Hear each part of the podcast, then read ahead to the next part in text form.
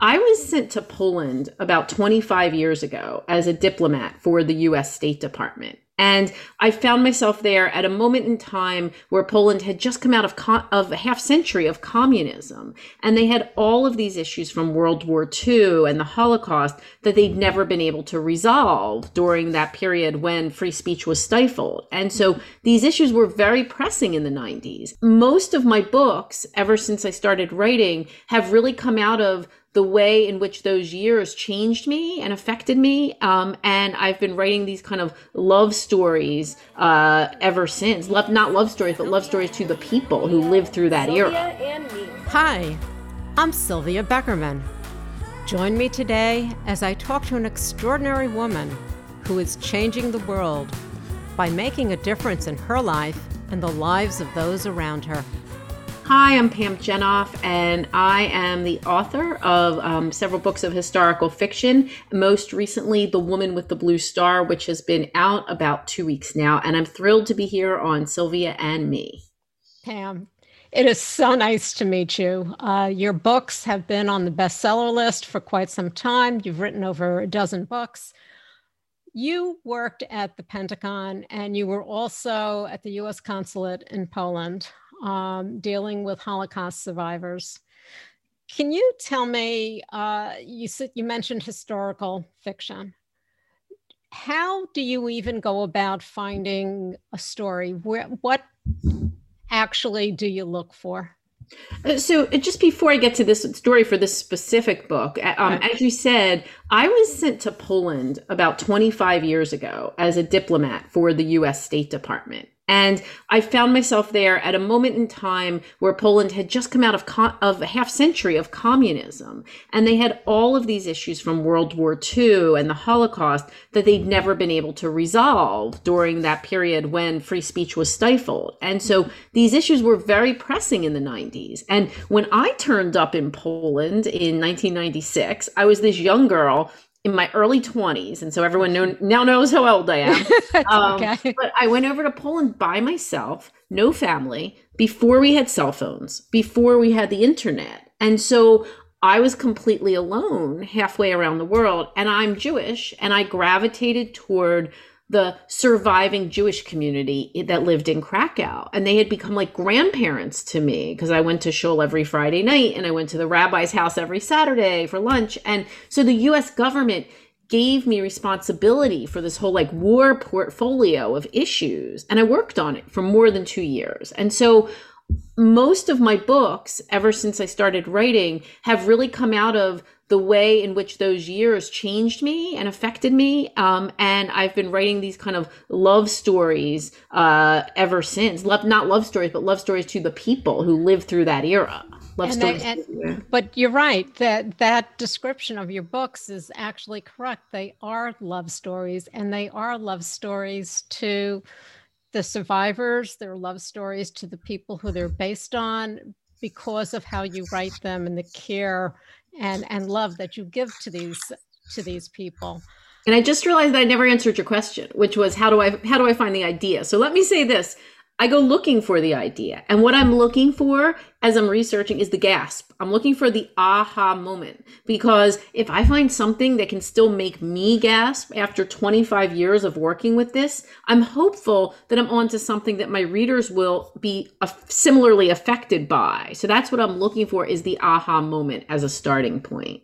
Okay. So the aha moment for the woman with the blue star i know that it's based on the real life uh, stories of Christine Karen, Helena Wind Preston, and their rescuer.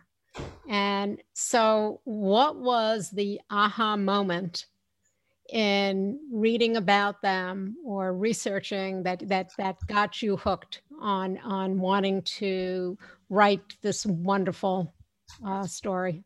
Well, thank you. And I should say at the starting point that whenever folks say based on, I sort of cross that out and say inspired okay. by because uh, let's. I'm not writing. I don't uh, believe that those women's stories are mine to tell. So I don't write their stories. I'm inspired by them, and then I write fiction. And so the real story that inspired this book was I discovered that a group of Jewish people had evaded the Nazis and survived the war by hiding in a sewer. And I don't mean like they ran through the sewer. No, I mean that they lived in the sewer for more than a year. And I was riveted by this. It raised so many questions for me of how did they survive and who helped them and all of that. And in particular, I was taken by an anecdote. There was a young girl who in the sewer um, had looked up through the grate one day onto the street and she saw a girl her own age who was not Jewish who was buying flowers. And she was so struck by the disparity between her situation and that girl's situation. And her mother said to her, Someday there will be flowers. It was this kind of promise. And so oh, wow. that's what was the aha for me. And I wondered, what if the girl below and the girl above had the chance to meet. Uh, that's not part of the true story. And so my book imagines that world in which Sadie, who's in the sewer, and Ella, who's up on the street, actually meet and become friends. And we see what that means for both of their lives. And what does that mean for both of their lives? I mean, you have one young lady uh, underground in the sewer and it's in the sewer. It's not just underground. It's it's the, the, literal sewer that they're in. And another one who is free to walk around and buy flowers. How did you see the two of them connecting? What was that connection between the two well, you know, they're both they're both very isolated, and I mean more than just by the physical circumstances that Sadie faces in the sewer. Um, Sadie, after a time in the sewer, without giving too much away, finds herself quite alone, more alone than she had been before that, and Ella, who's on the street, at first blush seems, you know, relatively unscathed by the war. She's from an affluent family. She's not Jewish. She's not persecuted. But when you look closer at Ella, you see that her circumstances are quite dire. She's been left with no family except her stepmother, who's a really awful person and is consorting with the Nazis her boyfriend slash fiance, who she thought was off fighting, is in fact back and has not told her he's back for reasons that become clear in the book. And so Ella is quite alone, and both women on some level have a need and they're searching for something. And that's what makes for a really powerful connection between two people who never would have met under other circumstances. Well, let's go back to the essay that was the inspiration for these two young ladies. You spoke about that aha moment. Did these two women um, get to, they, they both survived under extremely horrific conditions. As you said, one in the sewer, the other one really alone. How did they, do you know how they communicated with one another? Did they, um, after they, after the war, were they in communication? Did they finally meet? So it, it, they're not real people. Um, so Sadie, my woman in the sewer, is a composite character inspired by these stories of multiple people who are in the sewer. And Ella, other than knowing that that young girl saw someone on the street, Ella is not based on an actual person she's a character I've created out of whole cloth. So it's not, I don't have a real framework to go with on their friendship. I can tell you of the people who went into the sewer, and I don't want to get my numbers wrong, right? No, a- Somewhere around 20 ish people originally went into the sewer. Not everybody made it. Some people drowned. Some people tried to escape and were shot. Some people may have gotten out. But at liberation, my understanding is there was roughly a dozen people who came out of the sewer when Lviv was liberated. So the real story is different than what I have written as the ending of my book. Um, so there wasn't an actual person on the street for me to to research beyond that anecdote that I read. So then how did you did you you know when you started off these are love stories to to the people who went through this the yes. horrificness of it how did you decide to have them communicate? What what was it that inspired you to have these two connect when they really have no one else to connect with? Well, even before that, you know, I had to look in looking at the real history of what had happened. I have to always look at what is plausible, right? I have to do this with as much accuracy as I can. And so there is a wonderful nonfiction book, and it's called In the Sewers of Lviv by Robert Marshall. And this is a book that really details like what did the pipes look like and you know what was the grate like and, and all of like the nitty-gritty of their lives and like who helped them and and all of those things were very important for making sure, in fact, that such communication would be possible, right? That was kind of the starting point.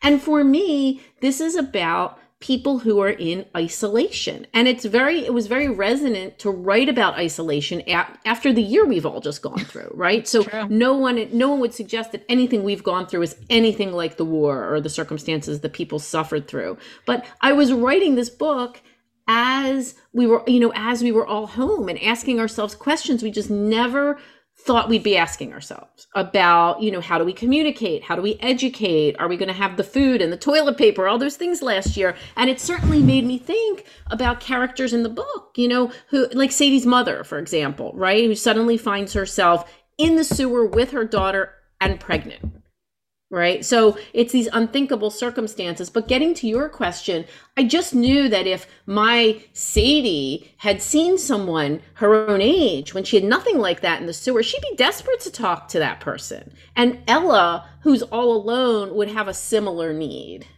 That's very true.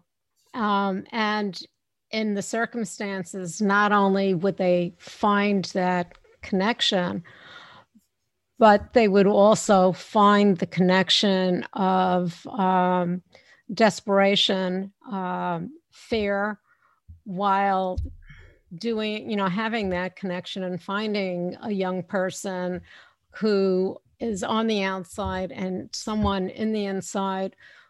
They're so different, yet, as you said, they're both isolated. Well, that's the beautiful thing about historical fiction. You have people who, through normal circumstances, never would have met, you know, would have had their feet on a cer- certain path. And now they're tested and changed and they experience different circumstances and meet different people. And so it's interesting in its own right, but it's also interesting for a reader, right? Because if you can read about someone who's different from you and you know kind of traverse that otherness into their world. I think it makes us all just more empathetic in in our daily lives now to be able to read this these kinds of things. So you had said that you were in poland you were alone. Um, how long were you there for two years and three months roughly? Three I, yeah, i'd have to look at the exact dates. A little over like okay. more than more than two years less than two and a half. I know that. Okay. So you got you got involved with the the community the jewish community over there and it was a different time. Yet you're still looking at these aha moments from from past history what are you continuing on the Holocaust? Because that is something that we have to make sure we never forget that the stories are yes. always out there. Yes. Um, because it's too easy. And nowadays, the people who have survived are getting older and older and they're they're not surviving and they're not alive. There's not many of them alive to tell the actual tale, and so many do not ever want to talk about their time there, which yeah. you can, you know, we can all understand. Why is it important for you to continue to look for? I really believe that telling about the Holocaust is important both for its own story and its own remembrance and for the lessons that it brings forward today.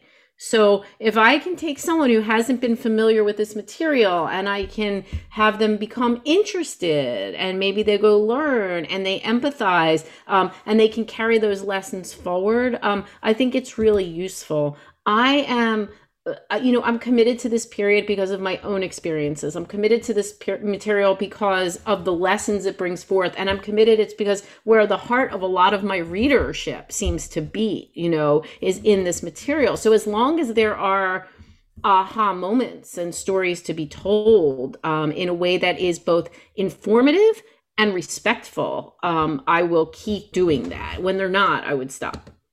Well, I think, as I said before, it's very, very important. And what's nice about it is how you write it, and the two, you know, in this particular, in your in your newest book, you just released, you have two young ladies who the you know the younger population now can relate to as far as being a young woman not relating to specifically the story, but being able to read the story and actually get some insight on a part of history that they might not have known about and get their minds thinking about oh wow it's historical fiction so it's not just a made up romance novel.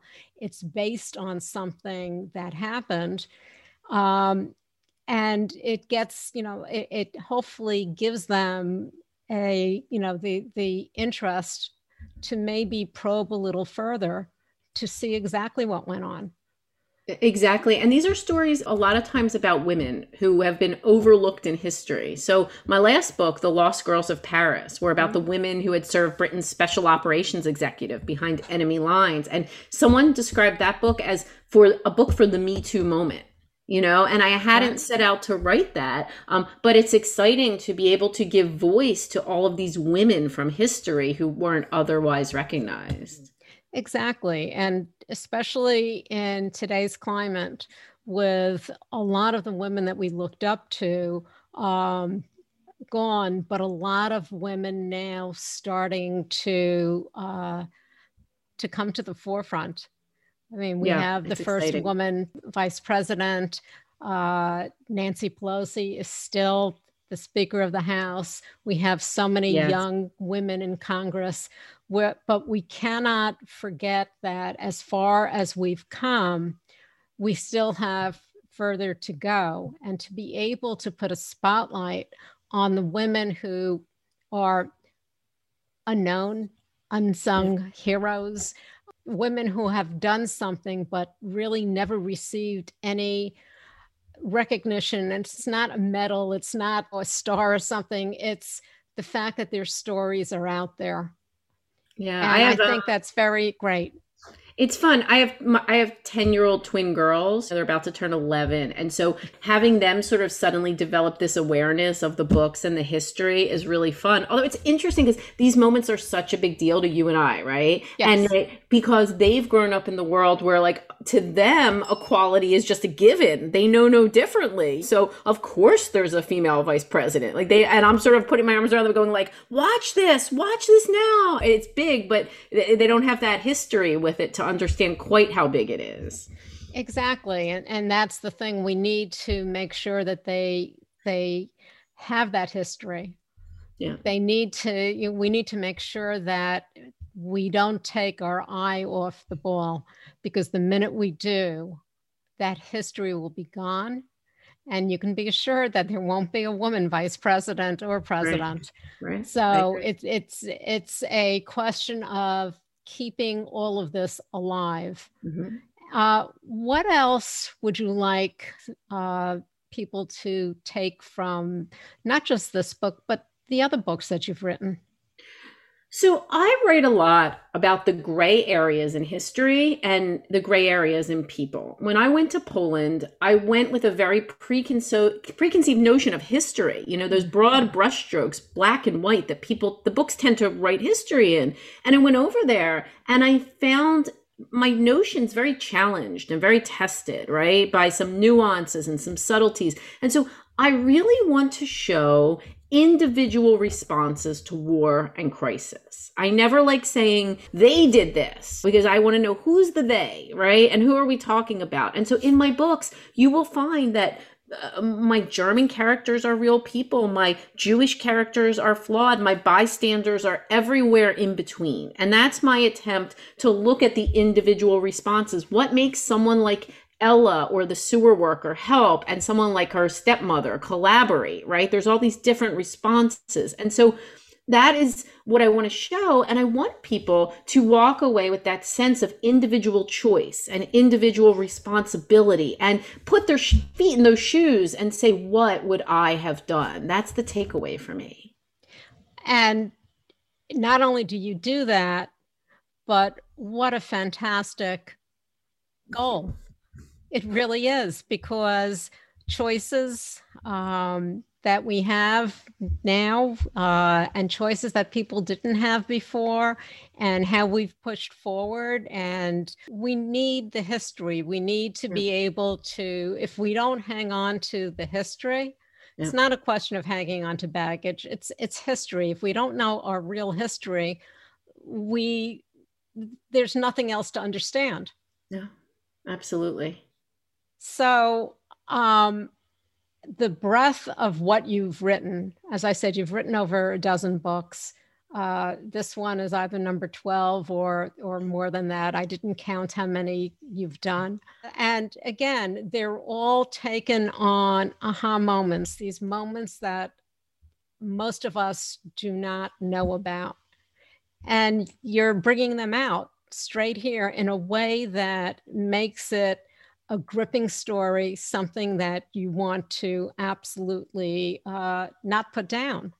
And I know that you had quite a bit of, um, I think one of them uh, from Lisa Scottoline and also from Jodi uh, Picoult, which I'm sure people know, uh, best-selling authors just raving about how you managed to take these historical events and turn them into such gripping novels with um, characters that we want to know about and learn more.